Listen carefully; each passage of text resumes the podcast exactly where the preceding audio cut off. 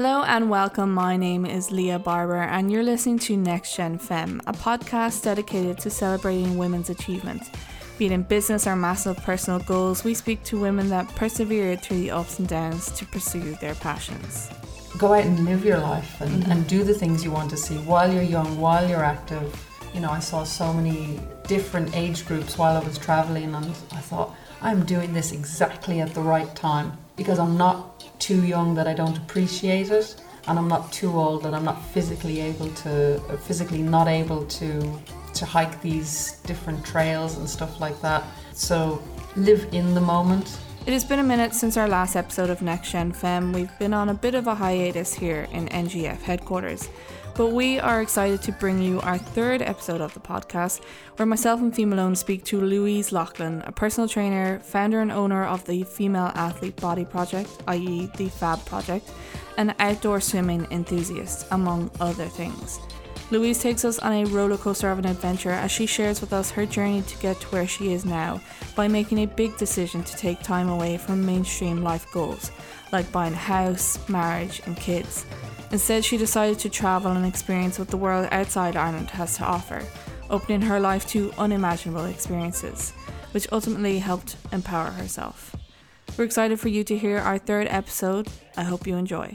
Hello and welcome to Next Gen Femme or Next Generation Female, however you'd like to put it. This is another episode of our podcast, episode three. Myself and Fee Malone are here and we are super excited to be bringing you another episode. And we're really excited to be joined by Louise Loughlin, who is the founder of Fab Project, which is the Female Athletic Body Project. She's a personal trainer, an outdoor swimming enthusiast, amongst other things, which is what we're here to talk about today and to get to know more and for you guys to learn more about her because she's a fantastic person for you to know about. So, I welcome, suppose- Louise. Yeah. Thank you, ladies, Yes, for say hello- inviting me on. Say hello to the listeners. Hi, everybody listening. Thanks for tuning in. We appreciate like it. a radio station. hey guys, and we're going to talk about the weather today. So I suppose, Louise, do you want to introduce yourself to our wonderful listeners who are tuning into you? So, I'm originally from Leitrim and moved to Galway a couple of years ago. Um, There's so many Leitrim people in Galway. Yeah, there's not many Leitrim people left in Leitrim. I mean, what's in Leitrim? no, but the beautiful wild. it's like I that love Longford. Sorry, That's no not a offense. real place. No, it's it's like not a a real- fairy it's fort. not a real place. I'm sorry to all my friends from Longford, all Yeah. two of you. So I guess I'm personal training now uh, for the last two years, roughly in Leitrim. Probably got into that about ten years ago.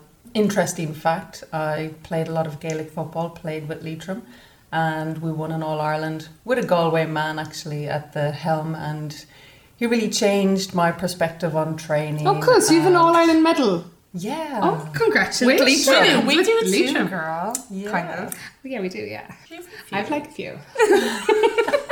Yeah, she has it. She has it with like a county team, whereas we're like Yeah, shut up. I have a few. Okay. I I was Semantics. got, uh, Semantics. got community games, Kilkenny. We cap- I Yeah. captained the soccer team of the under 12 football. you all would have been all right. Oh yeah, you well. Yeah, I've won with Galwegians. True. Sorry, but this is all about Louise. Yeah. we, can- we can do me like. It is all about me. Um, But like Yeah. a county All Ireland medal It's is pretty big deal. Is a huge deal. Huge, huge It, deal. it was a big deal. We did a lot of training and it was very, very disciplined. Um, and it was a is fabulous tough. journey. Um, but also to change the mindset of Leitrim people to be winners um, was a big thing as Mm. well. All right, Because okay. the first year we went up, we played Sligo. We were just there for the enjoyment and getting to Croke I'm happy that you were there Yeah. almost. I suppose Yeah. Leitrim, like in terms of football, wouldn't have been the names that would have been thrown out. Like you think of Galway, you think of Cork, you think of Dublin, Yeah. you think of Donegal.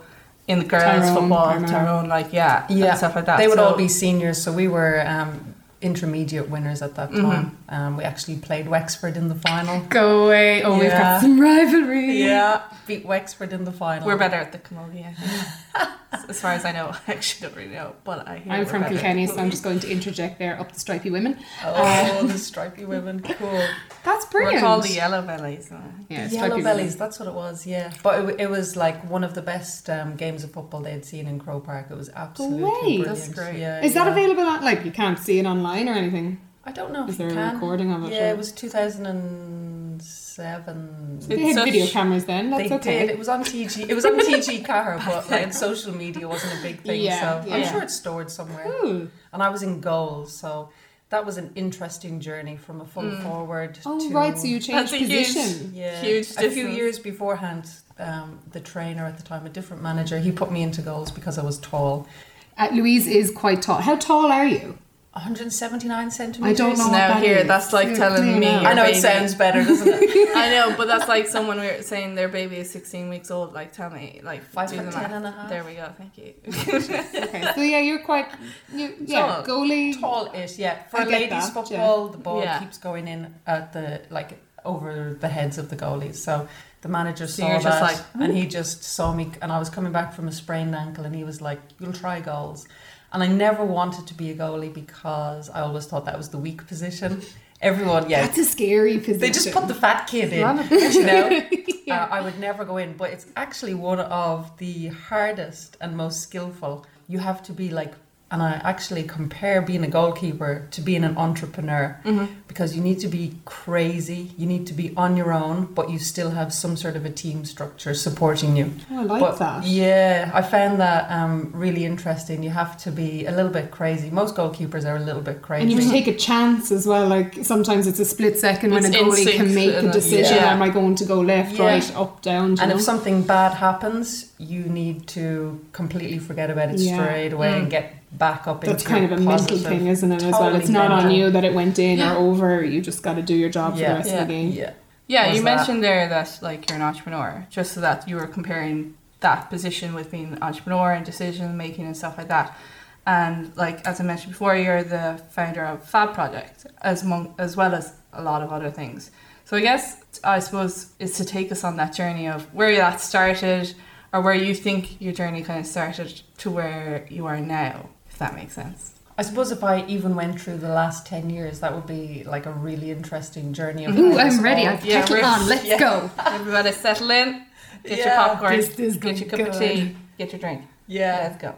I'm 36, so that'll just give you an idea of uh, timelines and everything. So, Mhm. You don't about- look So 36. 26, I'm sorry yeah. Looking fresh. Yeah. well, that's because in my head I'm still 25. That's the way to be. In my Keep it head, like I'm that. like still, still 12. there.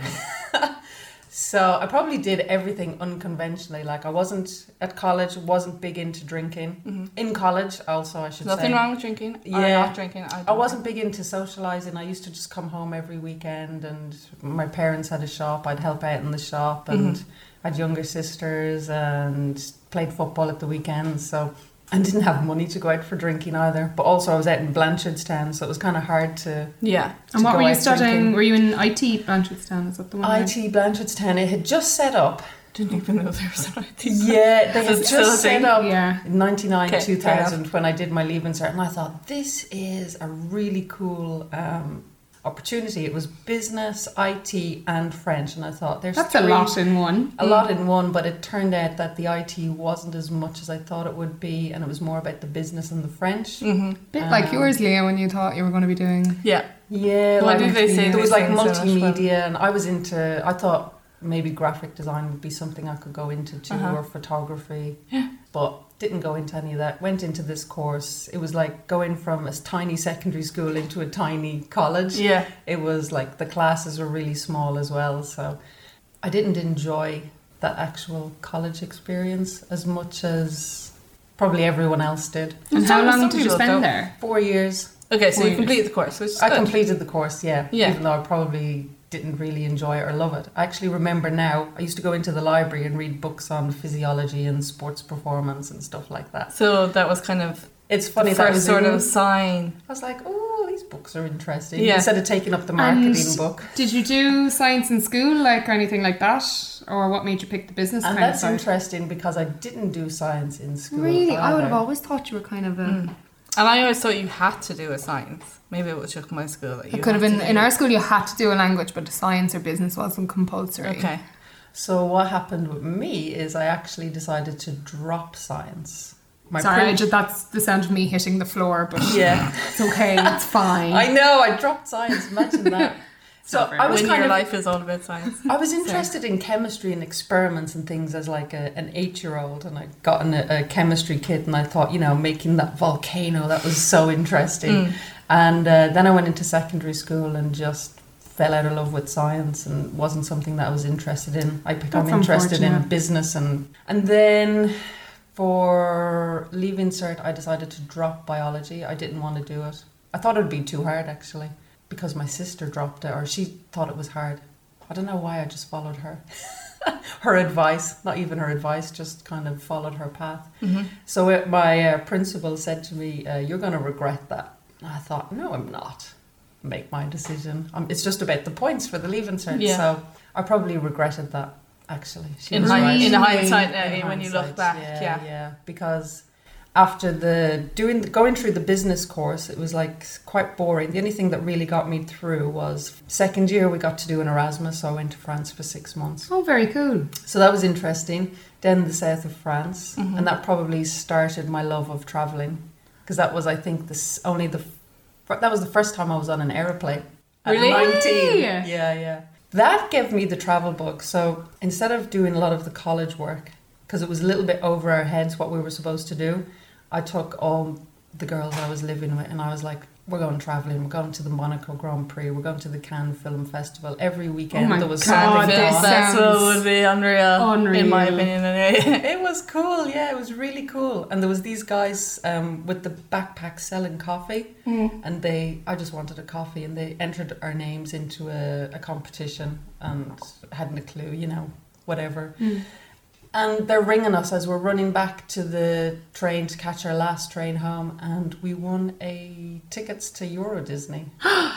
so it was like full of serendipity. It was like, and that's how I feel. The last ten years of my life has been like full of great, lucky um, adventures. Yeah. Basically, Euro sounds Disney. Were you? Were you? Did you go with us? Oh, yeah, but I've been to myself Euro Disney my is a magical place. it was a very magical place. cool. yeah, it Magical was actually place. very cool. It was cool with the the college friends as Mm. well. It was quite interesting. If you're into Disney, like we were, like we were Yeah. going around happier I- than the kids I that were lost there. my life. yeah, we Like, all lost our lives. It was just. Like, we were literally all going around like, I will physically push this child out of the way to get. No way. Because we were like, you don't understand. I'll be like that this summer when Toy Story 4 comes out. I will be pushing Yeah. kids out of the way to sit down front row to see what's going on with my buddies, Woody This and is Buzz. why we're ten Yeah. years younger in our head. Yeah, Which is a good definitely. thing. Oh, so I watch. I still watch cartoons mm-hmm. and everything. Like I am fully not giving up my childhood wonders at all. You finished your four years. Mm-hmm. Finished my four years, yeah, and I didn't put a lot of effort into it, and I feel like I've done that in secondary school as well. Didn't put a lot of effort in really to what I was doing, and still managed to get you know great results. I got my honors degree, so I was happy with that. Then finding work was a, a different thing. You know, you think you're you're so qualified, and then you go out and you try and find work, and, And what age would you bit harder. be finishing college there now? Suppose the average 20. 23. Three, I think. Mhm. Yeah, 22, 23. So you're in Blanchardstown looking for a job. Yeah, and then I ended up moving back to Leitrim and got a really cool job that I appreciate now, but I probably didn't at the time. I worked for Emerald Star, which was a boat company, and they did riverboats all over Europe.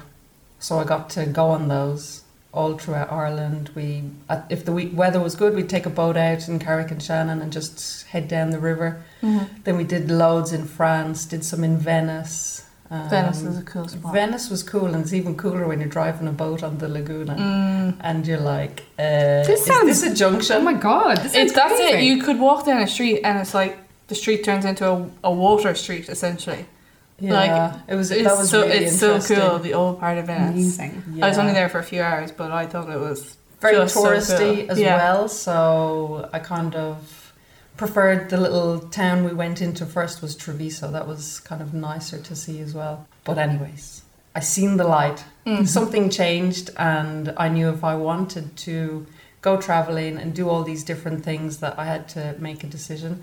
So I changed career completely. So that was just after the football. Everything changed after we won the All that Ireland. winning mentality. Every- just Yeah. changed I know. everything. Maybe maybe it went to my ego a little bit. I yeah. think it maybe I gave you confidence. Yeah. maybe it gave me confidence. Yeah, yeah. Perhaps that was it. So They I probably went saw and- you when you put so much hard work into something, you put dedication into something, you'll get a result out of it. So maybe that Yeah. kind of helped in that that way. Yeah, I don't know what it was, but I ended up um, moving back to Dublin. Before that, I had was commuting up and down to Dublin um, to study for the personal training. hmm So three days a week, I'd drive up and down. And what? Sorry, the personal training. When did you go? Okay, I'm going to start training to be a personal trainer. Um, that was about a year after the All Ireland, Mm-hmm. and after I broke up with my fiance, Mm-hmm. and uh, I think it just completely was like, what do I really want to do? Like, Yeah. what's?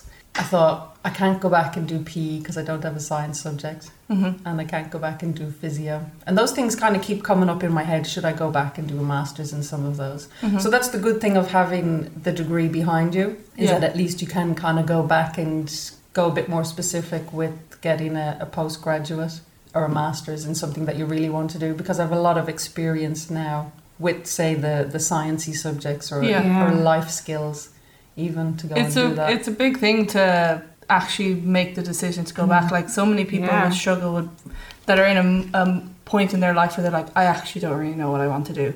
You making the decision to take on the personal training program or whatever, and starting to teach yourself or go through a program to learn that. Were were you very nervous in taking that step? I suppose at all of the steps, like Yeah. leaving your fiance, going to Dublin, studying. Yeah. That were you nervous? Yeah. Yes, yes and no. I think when you make a decision, you are you're empowering yourself as Mhm. well. So I love that word. uh, Yeah. yeah. there were there was a lot of heartache and trouble. Of course, I Um, can only imagine. Yeah, but I just kind of thought, what do I actually want to do for me? Mm-hmm. Um, uh, you know, and I thought the personal training was kind of the way to go. I don't have a, I, I don't have a problem with going back and studying anything. Mm. I, I think um, that's that is the way to go. Well, I'm I think- always doing little courses. Yeah, um, and female parents are the perfect example of it's Yeah. never you're never too old to go back and never study and too old. Oh, no Education yeah, is it's so important. accessible. How you go about your education Yeah. depends on you, but education is everything. Mhm. Education is everything, but it's not. I think the conventional education is not everything. Yeah. Yeah, It- there's a lot Yeah, of I pressure. agree. Yeah, I had Like this in first- conversation with my client this week. Yeah. He's like, um, both of us enjoy learning, but not conventional Yeah. education. That is exactly what we were talking about. Mm-hmm. Yeah, in like in our one. in our first episode, we were like, n- mainstream education isn't necessarily for everyone. but education, is, Education and like learning. I'm well, I don't know if I'm the perfect example, but I've taught myself my skills. So I've taught myself in a way that I know how I can retain that information. Whereas Mhm. in college or school, it's the set way of Mhm. learning. Some people don't adapt to that, and I didn't find I did. So like definitely, education or mainstream education isn't necessary. be-all and yeah, end-all. And I think It's not the be all and being end all. It's open-minded as well Yeah. to upskilling and not Yeah. accepting that okay this is me now 25 and this is me forever if you Yeah. if you want to you know And there- change your path then upskilling There and, is and an enjoyment in learning yeah if you find the thing that you love to learn. exactly That sounds a bit cheesy. Love to learn. but yeah, there's a huge thing, a huge part of that, just loving what you learn Yeah. and finding that. So after I did that personal training, I thought I actually need to study a little bit more because um, what came up for me then was that um, you get injured when you're training, mm-hmm. especially when I was playing the football. You know, injuries kind of crop up, and I thought, like, how do you combat that? So I went straight in the same school. They did a neuromuscular therapy, so mm-hmm. studied that. It was like just sports massage and. And did you different nearly- techniques. like which did you prefer I thought they both complemented I I was just going to say, it's more of an, up, like you're topping up what's already there, Mm. yeah. adding to it, rather Yeah. than it being one or the other. But I had gotten a job by the time, so a kind of a busier job, like a full time job. So doing the evening course in the neuromuscular therapy became a little bit harder to kind of stay on top of the work. So it kind of could imagine that could get pretty got a little bit intense. intense yeah Yeah, yeah, it got With the really science. intense. yeah I was just like working or studying seven days a week. I remember getting just a burnout. One day I had a day off. A year later, and I was just like completely exhausted. I had to just go to bed. Like Mm. You people say I'm exhausted, but this was like a, a burnout exhaustion. I've been there. Yes, you know exactly, know that feeling, that like your adrenaline is gone, or you're You just don't even have the energy to cry. That's the only way I can Yeah. describe it. And watching telly, or even you can't. You're so tired you can't sleep. Yeah. Yeah. The telly doesn't switch you mm-hmm. off. You're just a shell. a shell. Yeah, that was You're a shell. basically it. But I mean, you, you need to put in the hard work for some things that you enjoy as well, There is because that. you know that there's going to be a greater good at the end of it. Yeah. You just follow your journey. I think someone once told me just believe in the process and just um, follow the journey, and Mm-hmm. you know it'll just take you where you want to go. And I believe that if you're doing something every day that's somewhere towards your goals or somewhere towards you want to go, as slow or as fast as you want to go, it'll take you there. You just have to keep believing in the process. So you've done the personal training course, and then you did your muscular. I'm going to pronounce it. Neuromuscular, therapy, yeah, Neuromuscular sports therapy. massage. or Yeah, something. to add on to that, Yeah. you obviously went through the personal training course and found like I actually do really enjoy this, so you added on to that. But looking at your website, you have a lot of different qualifications, so you obviously went and added even more onto that. So, what did you kind of go on to kind of continue to do then? the, yeah, then one of the teachers there, he got me interested in kettlebells, so I paid to go on a, a kettlebell course that was over in Denmark. Um, Cool. So that brought in your traveling. That brought as in my traveling. That was amazing. Yeah, so I went to Denmark and Sweden for the week and did this kettlebell course. It was really tough. It was the the RKC, the Russian kettlebells. That was a great experience. So And how long did you spend there? That was only a week. Okay. Yeah, the course was only a weekend. So you need qualifications for everything in Yeah. in the fitness industry. So Yeah. you're continually all- doing. Yeah, Yeah. it's not quite the same as me. Whereas I don't necessarily Yeah. need a like a qualification to back up my skill. Whereas Fitness there's a science. To, yeah, there's It's it's, safety, safety, and there's a science to it as well. Mhm. So you definitely there definitely is a, a more You- of a you- requirement. I find that we're kind of catching up. So when I was in Australia, that was probably a couple of years after the personal training, Uh huh. kind of going back and forth. No, no, you're But, fine. um, so we've gone from Denmark to Denmark to To- was that the next place I went to? Yeah, the Oh, next place I went to while I was traveling. I'd say on and off for four or five years. Mm. I was trying to find that the reason for living, for working, for what am I going to do with my life? Yeah, as Um, everyone. I yeah, think, who sure. those thoughts. Yeah. should I go back to what I've studied in my degree? Should I continue with the personal training? Because after the personal training, I went and worked for a fitness company and I was in an office job again. Okay. So I wanted to really get away from kind of office work. Yeah. Uh, I didn't enjoy it so much. Just before I left for Australia, I started working as an eco cab driver with a load of Okay. guys, cycled a bike, taxied people around Dublin. That's like the Irish version of a tuk tuk. I think so. Yeah, much. but in a nice way. It was like a marketing company. We Yeah. were marketing different brands and promoting them for a, the- a free a free ride around Yeah. Dublin. Taxi service. And that was there I before Australia. That was before Australia. So there I started um, playing Aussie rules with a bunch of people, setting Mm. up a team. That's Again, there wasn't that enough people. There was like Yeah. four or five of us. But then we wanted to. The idea was that over in Australia, there's an international cup where different countries come over and play Aussie rules, and they were starting women's competition. So we were putting together an Irish team, and we did. We scraped together an Irish team based on people who were from Ireland and people who were living Irish people living in Australia. We all set, funded the whole thing. The whole trip had to be funded by ourselves. We couldn't really get sponsors. Mm. So went to Australia and I thought, okay, you know, what, I'll I'll do my one year working holiday visa here as well after the tournament. Mhm. Tournament was great. It was like a real shock actually playing like the the likes of USA, who were like American footballers and they tackle you and you were just like so winded, like you were in a car crash. Mhm. You're like, wow, was Yeah, because and it was kind of like get an adrenaline from really though. any direction. Yeah, any direction, and Yeah. it's quite fast. Yeah. Um, and anytime you have the ball, you can be tackled. So you have to get rid of the ball quickly. It was super, really, really good experience. Mhm. So we won the competition. That was great. Woo, nice. Yeah. And then an opportunity arose. One of the girls, she invited me over to New Zealand for the Rugby World Cup. So I went to that. Wasn't a big Big fan Was of it rugby. amazing though? A little bit, yeah, but amazing. As a as a sports fan, I really really loved it. Really enjoyed it. We were at the opening so game excited. and went around in a camper van That's watching class. some of the games. Yeah, It's a great vibe, World Cups. Great I'm, vibe. I'm going into Japan. Japan. yeah, I'm so excited. that's brilliant. yeah. Uh, forever indebted to um, to have uh, experienced that. Really, Yeah. really amazing. And then I came back to Australia and started working in a bakery, in a cafe. Ended up becoming a, a baker, night oh shift. God? Oh my I gosh. know, yeah. That was that was brilliant. Yeah, I put Can on like about ten bun? kilos. I love a good cinnamon bun. Cheesymite scrolls, Vegemite and cheese. They're the best things ever. Oh, I got addicted to Vegemite when I was out. I'm getting hungry.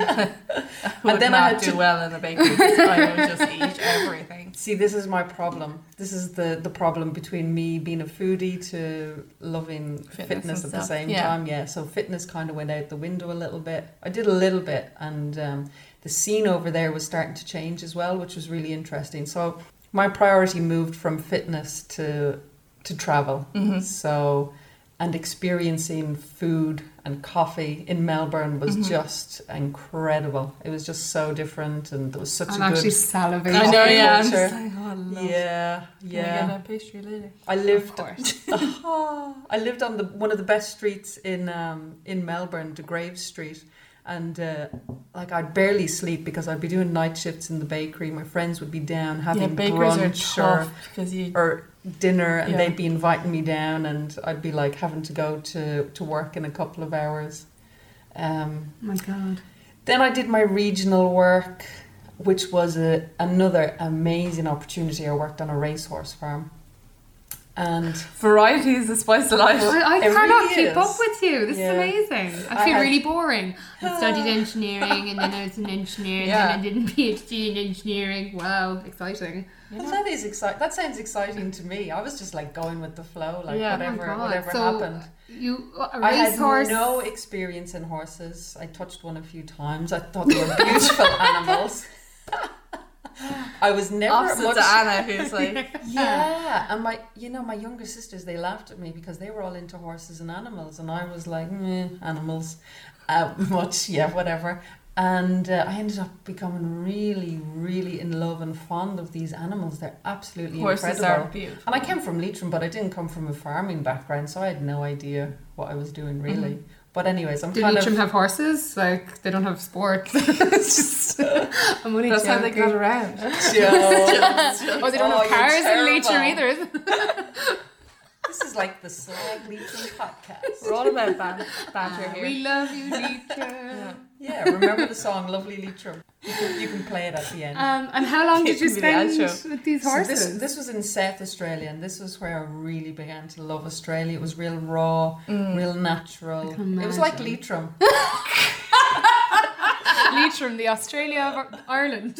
really? It was like two hours to the nearest city. The the owner, the, he said, you have you have this calmness that the horses kind of find really. Um, they They, they, do, come can to it. Like, And like, Yeah. so I had, I was someone who had no experience with horses, and I was getting this horse, and the other two guys, every time they went together, she would just jolt around the field Wow. paddock. Um, so it was, there was lo- lo- lots of like cool little interesting things happened. Then I had to come back home. My sister was getting married, so I stayed in Ireland for another year mhm. working and didn't enjoy it. Um, working as. God only knows what job this- this stage. what What- job is Let- this? Let's take a guess. Let's take a guess. Hmm. Hmm. Zoologist? nah. I'm gonna go with something really random. What is really random? I don't know, like a Sandwich maker. lollipop lady or something. Nearly like a sandwich maker, yeah. Oh! Oh! Okay, Subway person? pastries So I went- you. Yeah, I went back to the eco cabs. I met them in the street. I was going to like my love of coffee, and I wanted to be a barista. And uh, look at that, the personal training went out the window. I wanted to be a barista. I'm sorry, but it really has. it did at that Gone by the wayside for a little while. Yeah. It'll come And back. uh, I ended up meeting the guys on the street, the eco cabs. I ended up working for them until Christmas. Uh-huh. Then I got a job just as a, my cousin wanted me to childmind, so I did childminding. On top of I can't that. keep up with you. I've stopped writing things down. And then As she writes something down. and then I was like, you know what? I'm going to be manager. I wanted to be a manager, but in a bakery. So I ended up doing that for a few months and hated that as well. And realized I didn't want to manage people. I didn't like managing people. Mhm. That's a good thing Probably to wasn't know. good at it. Mhm. Probably I didn't have confidence in what I Horses, was yes. doing. People, no. people know. Yeah, people are strange. Yes, they Stop. are. No, they're Although not. what you do now is kind of Yeah. oriented. It's not Yeah, yeah. managing though. Like What I'm doing now is completely what I would not have done 20 years ago, that's though. gas. That's good. Which, yeah, it's it's completely been like such a journey. So I went back. Um, I feel like I've actually physically travelled with you to all the I know, different yeah. countries. Well, I'm- living it get- vicariously through you. it gets more interesting at oh this god, stage more interesting. okay let's go. because I really didn't like the bakery job, and I always knew I was going to go back and do my second year in Australia. So one day I just went on to Skyscanner and went cheapest flight anywhere, anytime. I ended up finding a flight to Vancouver for 333 euro. Oh, gee. Vancouver is amazing. Yeah, and I didn't have much money saved, and I just thought, no, I just need to go get out of here. And where? What age were you at this point now? How far along have we come now? Um, I was about maybe 29. Okay. No, I was 30 because I had my 30th birthday party that year of the Ah. wedding. hmm And I don't normally like parties, and I said, I've been away, and you should have a party. I didn't really Yeah. have a 21st. And I thought, you know, you have to celebrate your friends and Mm. and the support that they That's a lovely you. way of looking at it. Yeah. I think. Yeah. Celebrate friends coming together. Yeah, and, and thirty Yeah. is a it's a milestone, and we- uh, so some people have like yourself have come through so much Yeah. Yeah. to celebrate celebrate that support network. And It was great. It was all about me. here's me trying to be all like selfless about it, but Yeah. it's like no, this Yeah. is about me. but, but I, had, I had spent I had spent most of my life not celebrating birthdays really, Yeah. and not actually. I think this the thirtieth birthday. I actually appreciated. This is going to sound very woo woo. We're I all about the woo woo. I appreciated being alive and having the opportunities that I had uh, experienced in those few years, and I thought, you know, you need to celebrate that. Like Mhm. I went I around that. not Yeah. celebrating my birthdays and going like you're, you're taking this life for granted a Yeah. little bit. So yeah, when people hate celebrated birthdays, I'm like, why? Why hate them? What's the there's The hate, so I much don't effort Yeah. in hating your Yeah. birthday. Just enjoy it. yeah, It's another day, but for big milestones like that, like your thirtieth or your twenty first or or your 50th. whatever, your fiftieth, like we were even talking about the other day that Yeah, we're all were like, yeah, we're all having our own like big thirtieth yeah. thing because it's not too Can't far Next away. year is going to be expensive. not too from far the away sound now for us. Oh, jeez.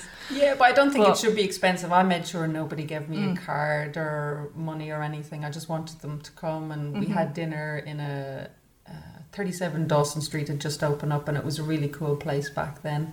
Um, I don't think it is now. I don't know. I've heard reports. but it was, you know, it was really cool at the time. hmm Um, I think yeah, that's great. Like having a big birthday, although it's, as you said, it was all about you. But it Yeah. is a really good time to kind of stand back and go. Reflect. I'm really grateful for everything the last thirty years. Yeah. Here's hoping the next thirty or fifty or whatever yeah, are just as exciting and just as like I know there's peaks and troughs to, to life, but that exactly. I'm grateful for everything that got me to this point and having And for all the the, friends and the people and stuff like that. And like you, you, you we're not really finished your journey yet. But Jesus, no, we've what, six years to go. I know. Jesus. Get the luggage, get the luggage ready there because we're, probably heading to going somewhere else. anyway. But um, I suppose we'd love to know through this process if you had any negative or positive support. Obviously, hopefully positive support. But if you had any negative support, how did you deal with it, or was it primarily all positive? Like, was everybody? Oh yeah, Louise is just going off there again. Was Yeah. everybody pure supportive? Especially back when you first really like started when you you and your fiance parted and you decided to do the PT and stuff like the PT training and stuff like that. what was the attitude Yeah. toward this decision, or did you take much notice of it? Did I take much notice of it? Yeah, I kind of when I set my mind to something, um, yeah, I'll just go and do it. Mm. Um, but I've, you I've strike me as that kind of person that you're like, "Do you know what? Yeah, Screw the laddie. Yeah, this is my life. yeah, it Yeah. is my life.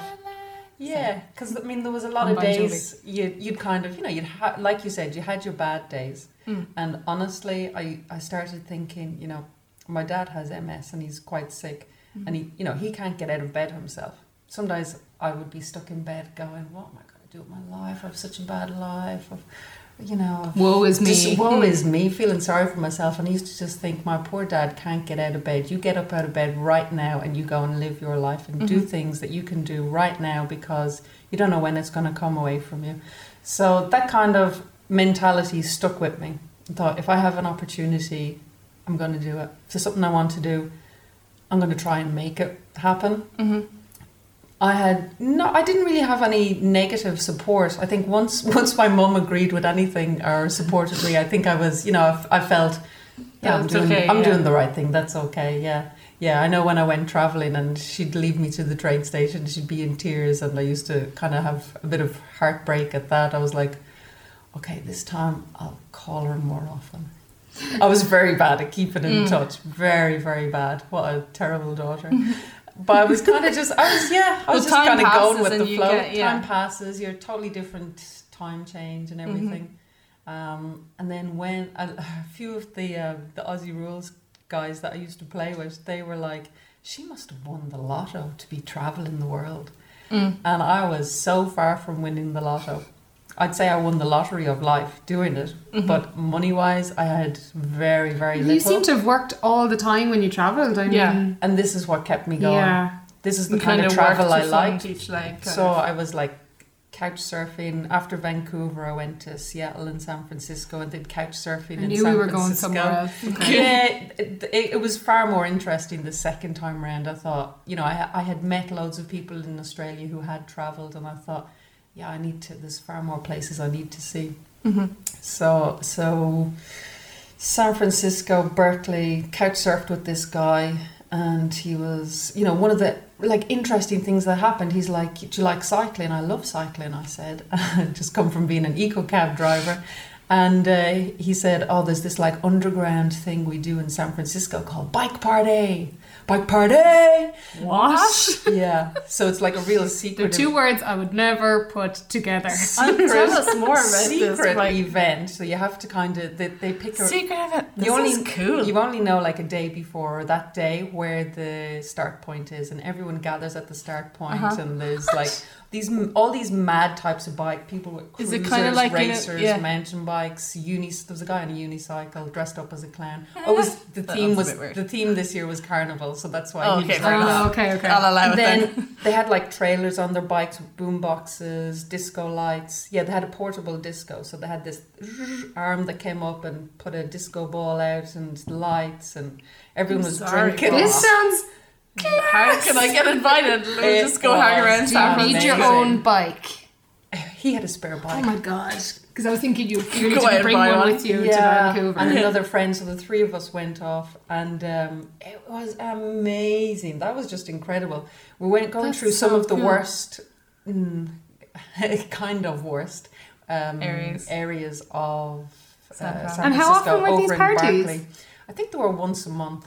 I don't know. sounds- I just happened to be in the right sounds like place at the right time. like. yeah. It was like something in a you movie. like gangs and like yeah. I don't know bike offs like a dance off? I don't know. Yeah, do you It know was, it was there was like dance offs and stuff like you'd, you'd stop. Stop. at random places and they'd you know they'd bring out the boombox the lights the disco ball and they'd just start dancing I need What is photographic evidence of this. I Like know. this. and you know what looks I did very few photographs because I thought It's I'm top secret fee. Yeah, no, sorry. we're yeah, gonna be top in secret. the moment Yeah, no, I love Yeah. that. I'm the really trying to do that more actually, yeah.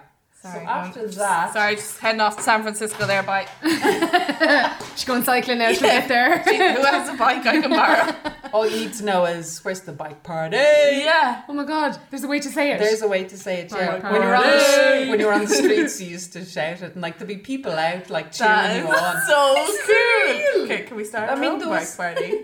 we started our own podcast, we can do anything. That's what I thought. They needed to be one of those in Dublin. It was so. Oh my god, Maybe there's we'll- your, there's your next go away. The. Maybe- secret text of a location. It's like freaking step up, you know, when they had the final. That's exactly what I was thinking of, like like, dancing.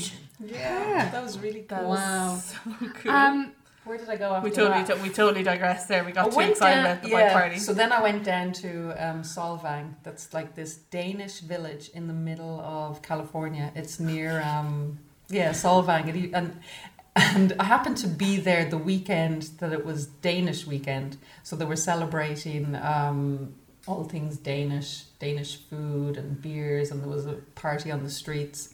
And um, they all thought I was kind of Danish because I just was tall with blonde hair. But I was yeah, I can see that. I was visiting my friend um, Ethan, who um, was a winemaker. So that was interesting. He brought me to some vineyards and Louise, you have some stories. Like, yeah. After that, he drove. He was driving to San Diego, and I thought, yeah, okay, I'll go to San Diego. Um, the only thing I I had booked was a flight from Las Vegas to Hawaii. okay. Okay. Hawaii, Hawaii has been a bucket list, and and I really Am I right to in saying there. that I heard you're going soon? I'm going there next week. Going yeah. back. Going back. Yeah. Pack your bags, Is Leah. there bike parties there? They that is the home of Ironman, so it's a different type of bike party. Mm. So when I went to Hawaii, I was like, "Jeez, I don't know, have enough. do. I have booked a month in Hawaii. I do not have enough money left." So I researched some of these um, WWOOFing and help exchange sites and got talking to this guy, Kurt. He seemed fine. Um, let's. He. It was just happening the right time. His wife was going back to Japan because her dad was very sick, and they brought the their child over, his only grandchild, to see him. Um, so there was this other island called Big Island. I never knew that there was islands in Hawaii. I thought there was just Waikiki. Um, so Waikiki is interesting, but it's just like very touristy. Went over to Big Island, completely different. Like went on was on this coffee farm with fruit, B and B. Helped him for a week. So you worked in his B&B yeah. for the month, just did for no, just for a week. just for a week. And then baking. he's yeah, and then he said, I Wherever think you seem to go, you seem to find your feet. yeah, fine, you do. yeah. That's incredible. That this, was this really has good been my life. Yeah. Yeah. but I suppose going with the flow and just kind of accepting and saying yes. Oh, you asked me what was one of the turning points, and you've kind of said it with one of your books about saying yes. Yes. It was saying yes to things. Yeah. That Yeah. changed. That um, Jim Carrey was in that movie, Yes Man, Yeah. Yeah. and I tried that for a year, and I did the weirdest stuff. Yeah. I just I became like one of those shy people who to ended watch, up going to um, pubs on my own and just talking to random people Mm. and and then my whole traveling became like that as well. I just got so out of my comfort zone and out of my shell that I had to talk to people. Mhm. Um, I was just I was just a shy person and just felt I didn't have much to share, but I was as interesting as they were, and I Mm. just didn't realize that Mhm. they were interested in me. I suppose I didn't realize that, but There's a YouTube channel like watch called Yes Theory, and that's kind of their main premise is to Mm. seek discomfort. yeah, Put yourself outside your comfort zone so Yeah, that you grow and that you learn and stuff. And like some of their episodes are one of them was like they went around, I think they were in Amsterdam or something. They came up with the idea of going up to random people and telling them that we're not going to give you any details, but we're going to bring you somewhere and it's going to be exciting and you just have to say yes with no Mhm. information. So some people obviously were like, okay, no, weird. So they said no. But then the people, these are all backpackers and stuff. yeah, But the people that said yes, they brought them to a a big house, big Airbnb house that had a pool. They had a chef come in. They had a masseuse come in. So it was like this. He's like backpackers are seeking discomfort every day that they travel. So why not flip it and give them a day where they're pampered and treated and That's stuff like that. lovely. So they have loads of really Yeah. random episodes like that where they go up to random people and like, we will pay for you to do a skydive today. Will you say yes? Things like that. I, Cool. yeah, Yeah. after so that book for those of you who might not have listened to the first episode that Louise is referring to is uh, Yes by Shonda Rhimes and she wrote like Grey's Anatomy and Anatomy, Scandal but she yeah. wrote this book where she kind of changed her whole attitude to life Must by saying yes it's so good uh, and another lady that we will have on the podcast actually recommended the book to me uh, Andrea McMullen but Mm-hmm. um, the same idea instead of saying no and being negative all the time if someone asked for a party she'd go yes or if someone said look we should go to the gym or join a spin class and instead of saying no i wouldn't ever be able to do that Shonda went Yes, and opportunities opened up to her. She also learned to say yes to saying no when it was appropriate as well, which I think is important, important. too. And that's really important. Super important. having to say no has become one of my things. I would say yes, yes, yes all the time. You just Mhm. get exhausted, just mentally, even from trying to do everything. And sometimes you have to just sit back and go, no. Um, Yeah. You just Yeah. have to say no think it's sometimes. really It's important. super important. And I, I had forgotten that. So, yeah, so I'm in Hawaii. I'm on the big island. Mm-hmm. Ironman was on at the time, actually Mm-hmm. that week. So I went down with some of the, the guests in the B&B and we watched Ironman for the day. That was incredible, I guess. It was just, you know, that was the home of where Ironman was born and just to see it Really? there I was didn't know that. Yeah, that was incredible. Wow. So then what uh, age are you now, just so we can get another reference? No idea, 31 I Okay. guess. Yeah, 31. Just Uh-huh. had my 30th, so I was 31. Still 25 in my head. Honestly, I couldn't remember what age I was. Anytime someone asked me, I always just thought 25, 25. I, d- I got my age wrong the other week.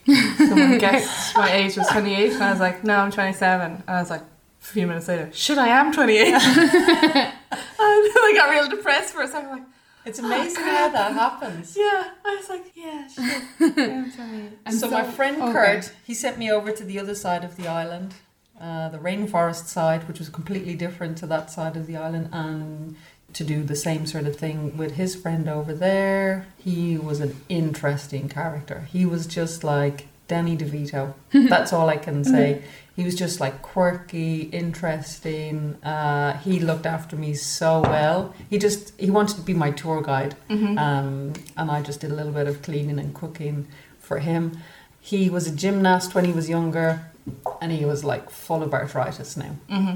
and had some lung problems as well. Um, and he has since passed. But I always he gave me a watch. He said when you're going traveling, my watch had broken. It had. s I said it. Um, it's on Hawaiian time. Mm-hmm. Um, it stuck with that, and uh, he gave me a watch, and I still have it, and I use it. Still use it. Battery's still going and everything. Go away. Yeah, I'm using it swimming now every day. Mm-hmm. So from there, I went to Australia. Okay. Met For your my- second year. for my second year, and I just stay. And it wasn't as interesting as the first year, which Oh, is a shame. And why is that? Yeah, I don't know. Don't know. Maybe I was just in a a different headspace. I don't actually know why. Yeah, I can't actually put a finger on it. So Well, what age were you when you went to Australia the first time? this time, first time, twenty-seven, I think. Okay. And this time I was thirty. So five years later, nearly. Yeah. Yeah. So it would, be, it would be naturally a different experience because you've grown, you've seen other things, so Yeah. from experience. So I ended up uh, just house sitting. Um, I think I was on my own a little bit more, That could be and I too. didn't like that as much. I was house sitting for my friend up um, near the Whitsunday Islands. Like it was fabulous, and I was like cleaning apartments for an extra bit of cash. After that, then I, when she came back, I went to Sydney, stayed with my auntie for a while, and then I moved into a place and shared a room with a girl from Vietnam. She was super interesting, gorgeous little girl, Mm-hmm. and uh, she was really into cooking. And I worked back in another bakery just for that period of time. Nice. And then I said I'd go back to Adelaide and just see the old horse riding crew. Mm-hmm.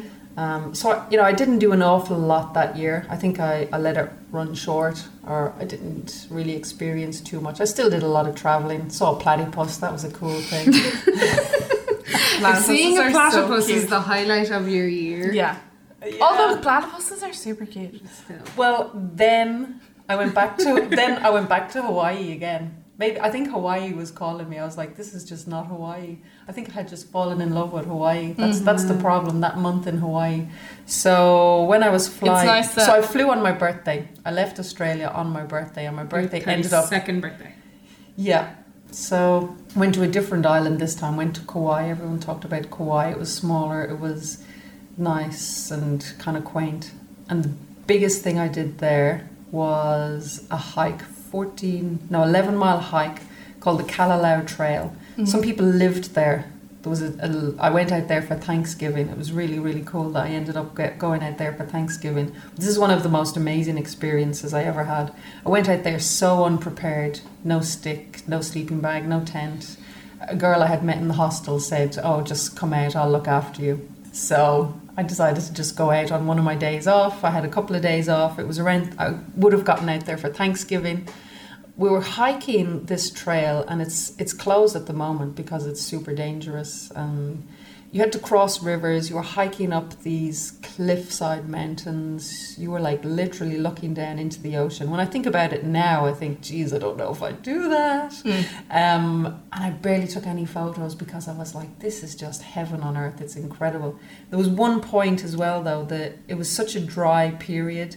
The uh, Kauai is known for its like uh, red dirt, Mhm. so it's like um, It's real fine soil. So fine, fine soil. And there was at one stage it was nearly like sand, and my runners couldn't get a grip on it. And, Oh, the only, and it was like straight down into the ocean if uh, So yeah, you weren't getting Oh it. So I was down on my hands and knees, like Crawling. I never thought I was ever going to die. Mm. But um, that was a moment that was you were like, ah. if you ever think that, you've given up. So, Yeah.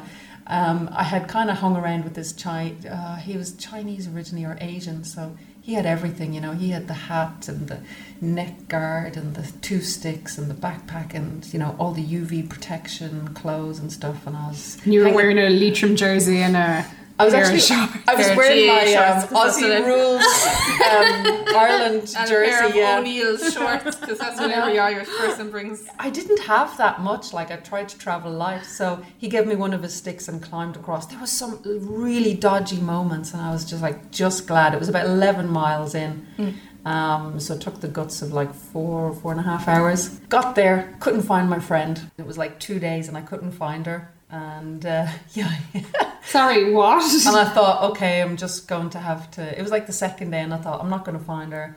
Um, I tried to find this bluff place. It was kind of hidden. Sorry, I went for a, I went for a kind of a shower, and they shower under this waterfall. As you do, As you do. oh my Hawaii. god. And some guy had like a soap, and it was called Irish soap something. It's, it's actually a famous enough kind of soap in America, and I just kind of started chatting to him about that, and he's like, "Are you Irish?" There was a girl here looking for an Irish girl um, about twenty minutes ago, and I was like running all over the place trying to find her because she was looking for me. Uh-huh. Um, and I just, I decided this time I'd go a little bit further in. I won't get lost. I'll just remember where I've come from. Uh-huh. Ended up finding her hammock, like just resting, like on top of this cliffside in a little sheltered area. Oh and I, God. I saw something that belonged to her, and I thought, that's it. So then I followed the trail around a little bit, and there they were. There was three of them. They were all from Alaska. They were sitting in this bluff, and it was just this beautiful cliffside. I ended up sleeping in one of their hammocks. Um, we ate famous Kalalau pizza. They made the bread. They got all the leaves and stuff. We went collecting like random leaves and Mhm. stuff out in the in the forest. And then there was this magical moment where us three girls were like just beating the drums, and he was like playing the ukulele.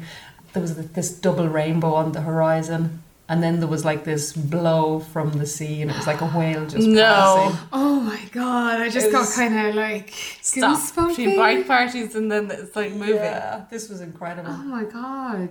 I think then I couldn't. I What very- in God's name are you doing back in Galway? Yeah. Yeah. So yeah, what did bring you back? Like I'd be like, all right, I'm staying here, people. I'm Oh my gonna God, live out my days and I think we playing need to go drums to- and watching whales and double rainbows. Like what brought you back to Ireland? I knew I just had to kind of settle, and I couldn't live this life forever. So, um, I mean, you could. while, well, while I, while I was traveling, I was always I had this always a notebook with me, and I was always writing down ideas and Mm-hmm. Of what I wanted to do, and it was kind of like this cafe mixed with a Pilates studio, mm-hmm. mixed with growing your own herbs Yeah, and like that. a community garden. Yeah. all this mm-hmm. mad stuff. Different ideas came up. The food truck, get to travel around the mm-hmm. world, maybe with this food truck. Um, different things came up, and then I ended up just getting a job back in Leitrim in a hotel, um, back in the fitness industry. So that put me back into fitness, and grateful it did as well, because that takes me where I am today. Which is Fab Project. The Fab Project, Yeah. yeah. So talk to, tell us about that. this is kind of born out of the idea that I guess when like what I've said in my journey is that you know I found that there was so many obstacles against me for in schools and institutions for doing sports and doing things that I enjoyed and I kind of encouraged that everyone should be able to kind of get up off their ass and do something there's Mhm. there's different things that you're able to do I think Um, you're a perfect example of that from listening to you this morning. Yeah. If you Yeah. want to go do something, say it. yes and, And get it. up off your ass. Find a way and do it. You'll it. And do find it. there is a way to do everything. Like I said, I didn't have money to go traveling, but I didn't. I used that as an excuse while I was younger and when I was in a job and when I wasn't in a job and had to leave because of the recession as well. I was just you learn to survive and there's ways to survive Yeah. and I learned a lot of that along the Mhm. way. I think even going into your fitness, you didn't use an excuse of, oh, I didn't do science, oh, our school didn't have sport. Mhm. To Okay, do yeah. that, like, I think you're a really good example Yeah, of Actually, yeah. if you want to go do it. There are no excuses. mm-hmm. Just go and and, if do it's it. if you didn't do the things early on in your career or early on in your life rather than your career, doesn't mean you can't do it later in life. As Fee just said, you didn't do science or have much opportunity for sports in your younger years during primary school and possibly secondary school, but you still went on and kind of fell Yeah. into that industry of sports and sports science and PT and stuff like that. So Yeah. there's definitely like if you didn't do it early on, doesn't mean you can't do it later in life, kind of thing.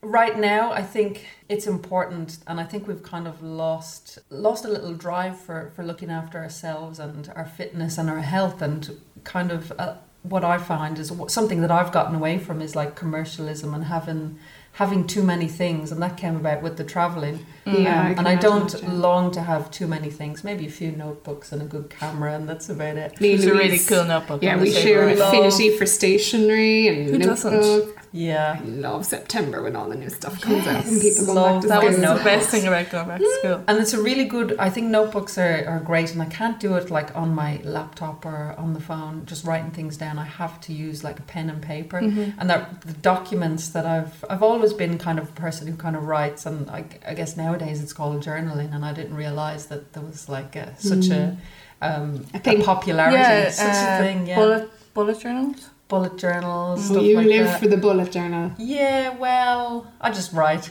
Yeah. Whatever is kind of on my mind or if I'm kind of debating something um, always kind of I at that oh, at those times I was always writing like um, my goals for the year and I actually I've kind of lost that a little bit now I think since becoming self-employed I lost a little bit of kind of self-care along the way um, and that's and that's something that was really hard um, when you're working for yourself because Mhm. like I said I was that goalkeeper out on my own and as you do have a, a, t- a team of support around you but you don't necessarily you have to have the right mindset as well to go with it Mm-hmm. um, uh, and that can be can be quite difficult. Like there's moments where I've gone I should just get a job that pays me the same money every week. That's what Anna said in pays me two. to go on holiday holidays. Like when I take holidays now they're unpaid. Mhm. but I mean I, I could go down that defeatist attitude and think that. But what I think too is that you need to have um, a job that's that fits in with your lifestyle as well And 'Cause that's, kind of yeah. where I've gone with my, my work it's it's, Yeah. a, it's a lifestyle employment I'm probably Mm-hmm. unemployable at this stage I don't know. You your CV has a lot of different things on it. Yeah. well I mean I, I would work in, I would CV? work Oh I would work for, and I would do love to anything read it. yeah There's the What? story. And uh, what's exciting you at the moment now? What's keeping you going? at the moment is so I'm taking a little break.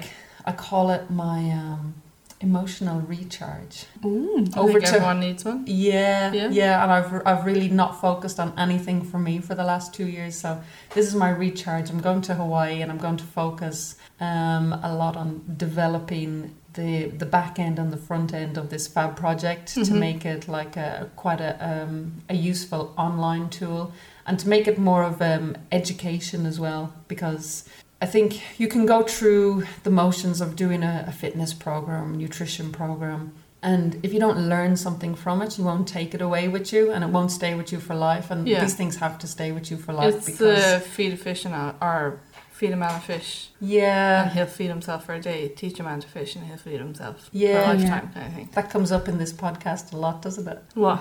Sayings? That, that saying, These no, that analo- saying. These I'm, analogies. I'm pretty sure I've only said that once so far. I think you've You've said a, you've a lot of a lot of uh, sayings. you have a Lately, I, I have a lot of analogies and Um, stuff. no, I totally agree because we were saying that that fitness in, in industry is so can Sa- be quite saturated, yeah. yeah. But that it's not a quick fix. It is a lifestyle change, and you're yeah. you're becoming involved in this, and you're you're making that change yourself. It- Mhm. you know, it has to be a long term. And it can be fun rather than Yeah, daunting. exactly. Like a lot of people are daunted by it.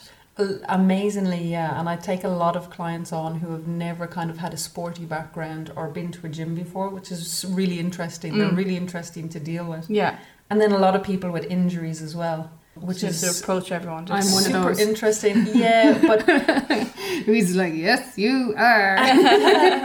an injury kind of can hold you back mentally and physically. Mm. But if you can just Yeah. find a way around it, there's still so much you can do. Mhm. and and that can be you know the most interesting part of my job is being the problem solver and i think that's what i like about my job a lot is having people who have problems and i can be the problem solver Mhm. yeah. um Louise is very good at this. I'm, I'm Oh, speaking from you. experience. And I suppose if people want to know more about Louise, where do they find you or where can they find your fab project? um i have a website louiselachlan.com Mhm. That needs to be updated and i will be doing that over the next month or so And she stares intently at Leah, who is the website gal. Well, I don't do websites, but I I don't develop websites. I have designed websites. yeah I don't develop them. and i used back- to i used to love all that and when you're doing it for yourself it's just a little bit harder Mm. Oh, everything becomes a little bit of my, harder when like, you do it for excuse me, yourself any of my personal work, like I need a new reel, video reel for this year that has just gone on the back burner because I'm concentrating on client work. Yeah. So development for my business has kind of fallen to the wayside a little bit.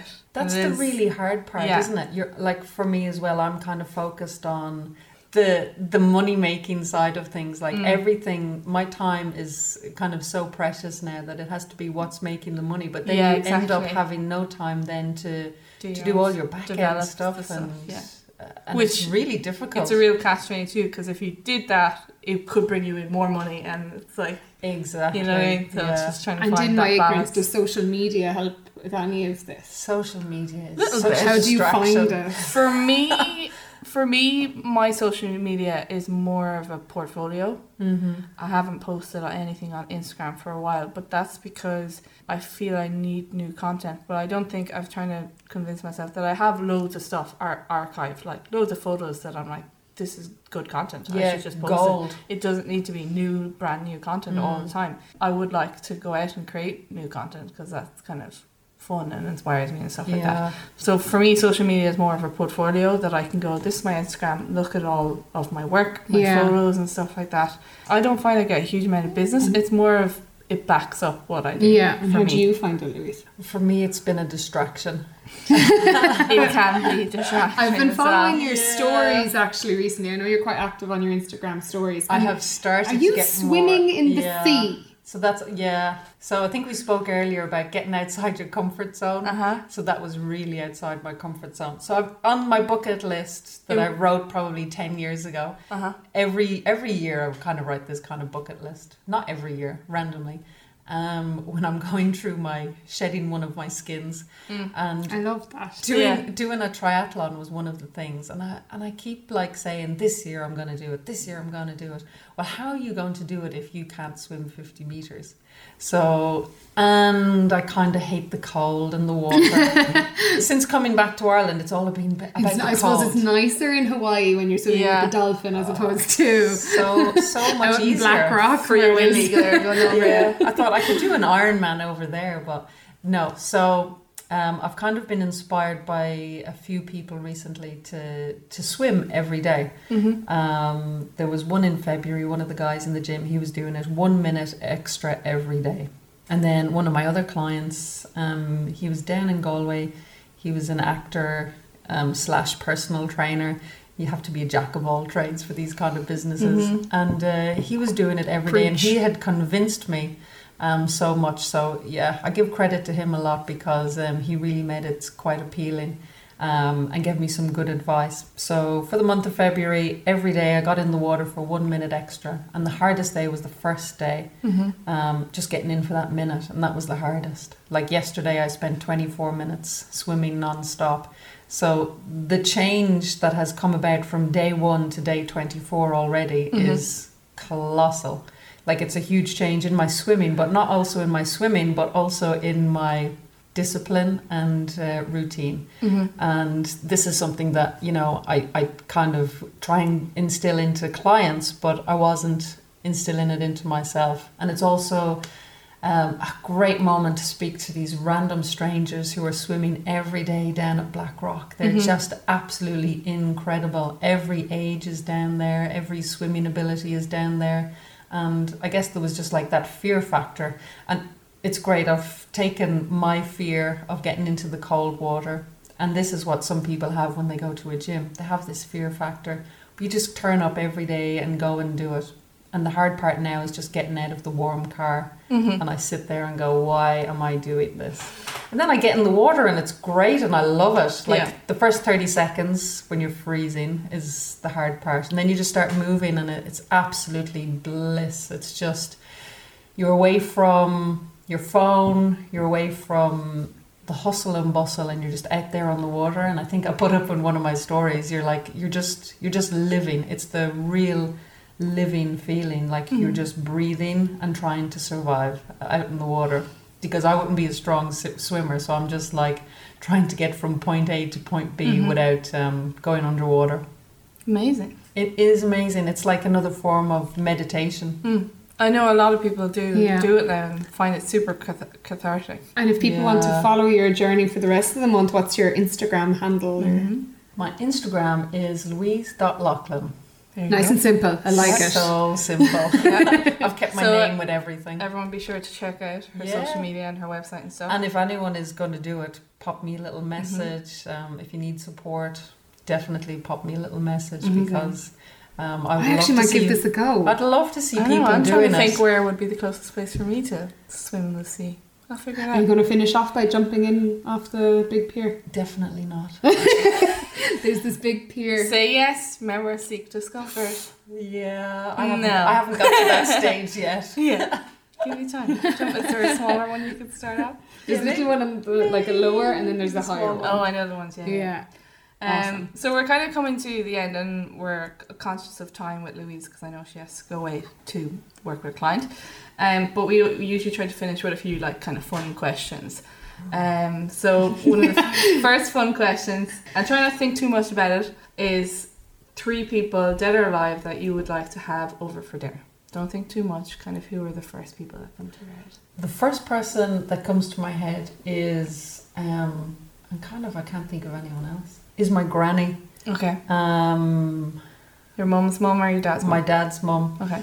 We grew up with my grandparents, with my dad's parents, in my dad's family business, which was a Mhm. shop. Mm-hmm. Um, always destined for entrepreneurship. There you go. Yeah, I guess Yeah. so. My dad was actually a, had his hands in everything. He was like a, wanted to be a DJ. He had a chip van. And I feel this like we know where you're getting it from. Yeah. Yeah, I think it's Lick from it up him. off the floor. isn't yeah.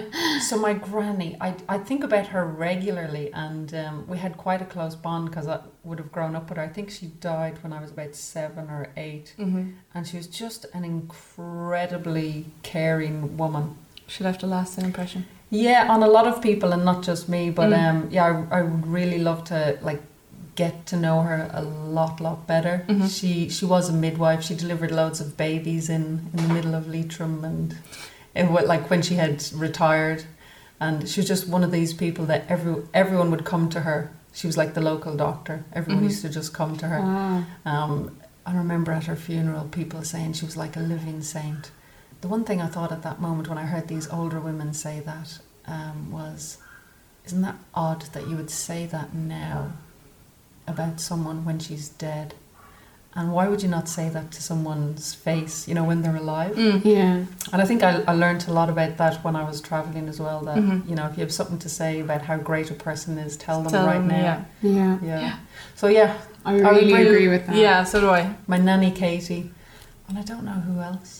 Just, maybe it'd be just nice you and Mhm. your. Just me and my nanny. Yeah, that'd be Yeah. lovely. That'd be lovely. Yeah. You could bake for her. Dinner for two. I could cook Yeah. for her. Yeah. Yeah. Amazing. So the next question is What is your favourite quote or mantra you live by? Because Ian loves quotes. I'm a big quote fan. A few quotes have kind of changed do, my life yeah. in the last. Yeah, the Do quote, like quotes can quote. change your Yeah. life. Actually, one book that changed me as well was um, someone gave me a book by Jim Rohn. Do you know Jim Rohn? Mm-mm. He's like uh, your inspirational guru. Look Okay. up all of his quotes. Jim Rohn. R O H N. He would have been the inspiration for Tony Robbins. Oh, I listened to Tony. Yeah. Me and Tony, we, we friends. Tony. Anthony Robbins. Yeah. So Uh, lots yeah. of quotes by Jim Rohn. He kind of talks about the year. Um, he grew up on a farm. He talks about your life like the seasons. You know, you have your your winter where things are kind of poor, and you have your springtime where there's growth, and autumn where there's change. And he he kind of instilled a lot of kind of good, sensible knowledge. Mm-hmm. He has a really good quote that I must try and remember. He has loads of really good ones, but some that were interesting to me was formal education will make you a living, Uh-huh. self education will make you a fortune. I like Ah. that. That really ties in with Uh-huh. It kind of ties in with this as well. this. Yeah, it really does. Um, and then there's another one. That's one. really good. There's another I'll one have to change that I you changed that one. There's one that Oscar Oscar Wilde is great for He's quotes a good as well. old quote Yeah. maker, isn't he? Yeah. And I keep forgetting what the quote is, but he kind of talks about how the difference between youth and old age. mm-hmm.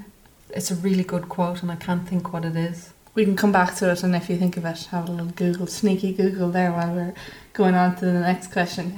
Um, so that is a really, really good quote. I Yeah. really like that one, and it's one I haven't heard. You should I'll add it to the bank of quotes Leah, that I You need to listen to Tony Robbins. Okay, well. okay. A hundred percent. Um, so you have been to a lot of places, you've seen a lot of things, you've done a lot of things. So knowing what you know now and the experiences that you've been through, what would you say to yourself ten years ago? 10 years ago, wow, 10 years ago, I was going through my PT course and my whole transition. So, Mhm. evidently, I would say to someone if they are going through a transition or thinking about changing, like I was only 25, 26, Mm-hmm.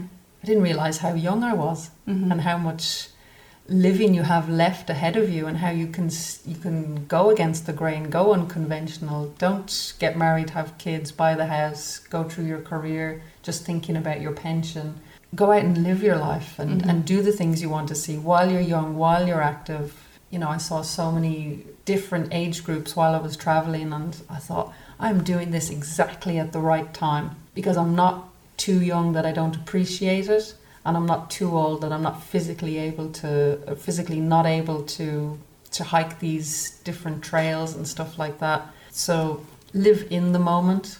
That that kind of is a really good cliche, but Mm. If you're present in the moment, I think you'll you'll really know what you want to do and what's expected of you, um, and don't let anything stand in your way. There's there's obstacles for everything, Mhm. but there's ways around doing everything. I think you've really proved That that. sums it up, yeah. Yeah. and that kind of answers what would have been the next question, uh, which would have been like, what would you say to someone that is kind of teetering on the teetering on the edge of a big decision? So I kind of think you've encompassed Yeah. that answer as well. Yeah, I would say get out your journal, just get out pen and paper and just kind of write things down. Write Mm. down your pros and cons for, for making a decision Mm-hmm. um, and write down if it fits in with kind of your life path. We, none of us know what we really want to do, Mm-hmm. um, but you have a vague idea of the kind of life you want to live.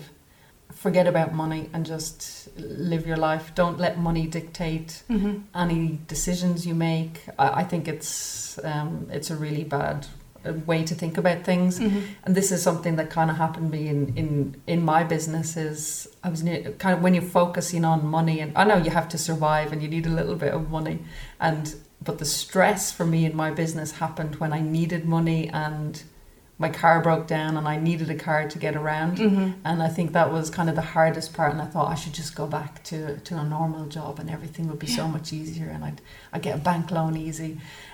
But then, you know, that's that's going against your plan. Mm-hmm. So you just And have to yeah, just you know kind of calm down.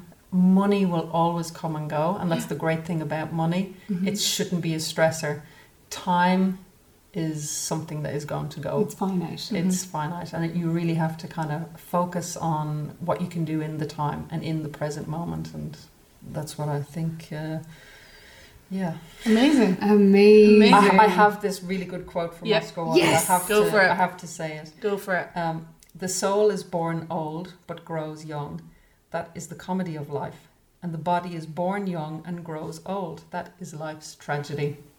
Wow. And I so really, good. really love that Yeah. quote. And Yeah. That's that's so true. that kind of backs up my fab project. I always come to that quote and think that is really what I'm trying to do with the with the fab project. And like I Mhm. said, I feel like I'm a 25 year old in my head, anyways. And hmm you know, my 98 year old granny, you know, she doesn't come across like a 98 year old. She's full of life, Mm. quite active. She's got macular degeneration. That's the only thing. She's a little bit blind. But apart from that, she's absolutely incredible. And, you know, if we could all aspire to be 98 and as active and as healthy as she is, uh, that that's kind of something I envisage with the, the Fab Yeah. project, that it, it's for anyone. And, any, and I consider her an athlete. She goes out for walks, she does her exercise um, to just keep everything moving because once, once you stop, you lose it. hmm Exactly. hmm Amazing. Amazing. Thank so, you So incredible. Like so that story much. and that journey is just amazing. We've been living Yeah. vicariously through you for the last like hour and a half. But uh, the last question would have been where can people find you? But you've kind of already said that. But just to reiterate, it's louiselachlan.com. Yeah. And all my social media is is Louise connected Lachlan on Instagram and Twitter and all the other social medias. Uh, so be sure to check her out. And if you're in Galway and you're looking for a PT or if you're looking for anyone with Or that if you want to go for a swim. or a swim, if you want to join her on her on her swimming journey, Send me a um, message. yeah, be sure to slide into her DMs or send her an email or whatever way. The pigeon, and owl, Yeah. you know. Who knows how I like the young unconventional. Yeah, we, we get whatever that. the young Just rock up. use to talk to people these days. Knocking around a rock and throw it at our window, you know. Yeah, so I guess that's Who's like, they "Oh, really just that." they those those two just went off on a bit of a tangent there on the way you can message people, but you know just maybe stay with regular messaging just to be safe. Nobody needs to get hurt in that situation. But uh, we've come to the end of the podcast, our third episode. Um, Can so you believe we've had three? I know we're doing pretty well. So thank you so much, Louise, for you. telling us that journey. It was really like eye opening and just. I knew like, some of it, didn't and I even didn't know, a someone. lot of it. Yeah, I didn't even know someone could go out and have those experiences. Really, like um, Wow. bike party. You make me want, you make me want to go do things. Yeah, yeah. and I think that's a lovely thing to say. you show them. that you good. don't necessarily have to have the funds or whatever. So long as you want to do it, go out and do it. There's always a way. There's always a solution. There's no barrier, only yourself. Yeah, yeah. So with that, I'll say thank you again for joining us. I hope you enjoyed it. Loved Um, it. thank everyone for listening to the Next Gen Femme I'm so happy. podcast. Until next time, please email us at leah at nextgenfem if you know someone that would be good to have on our podcast. You can find us on Twitter and Instagram at nextgenfem underscore IRE. So please give us a follow for any updates. Hope you enjoyed this new episode. Until the next episode, remember the future is female. Bye. Bye. Bye bye.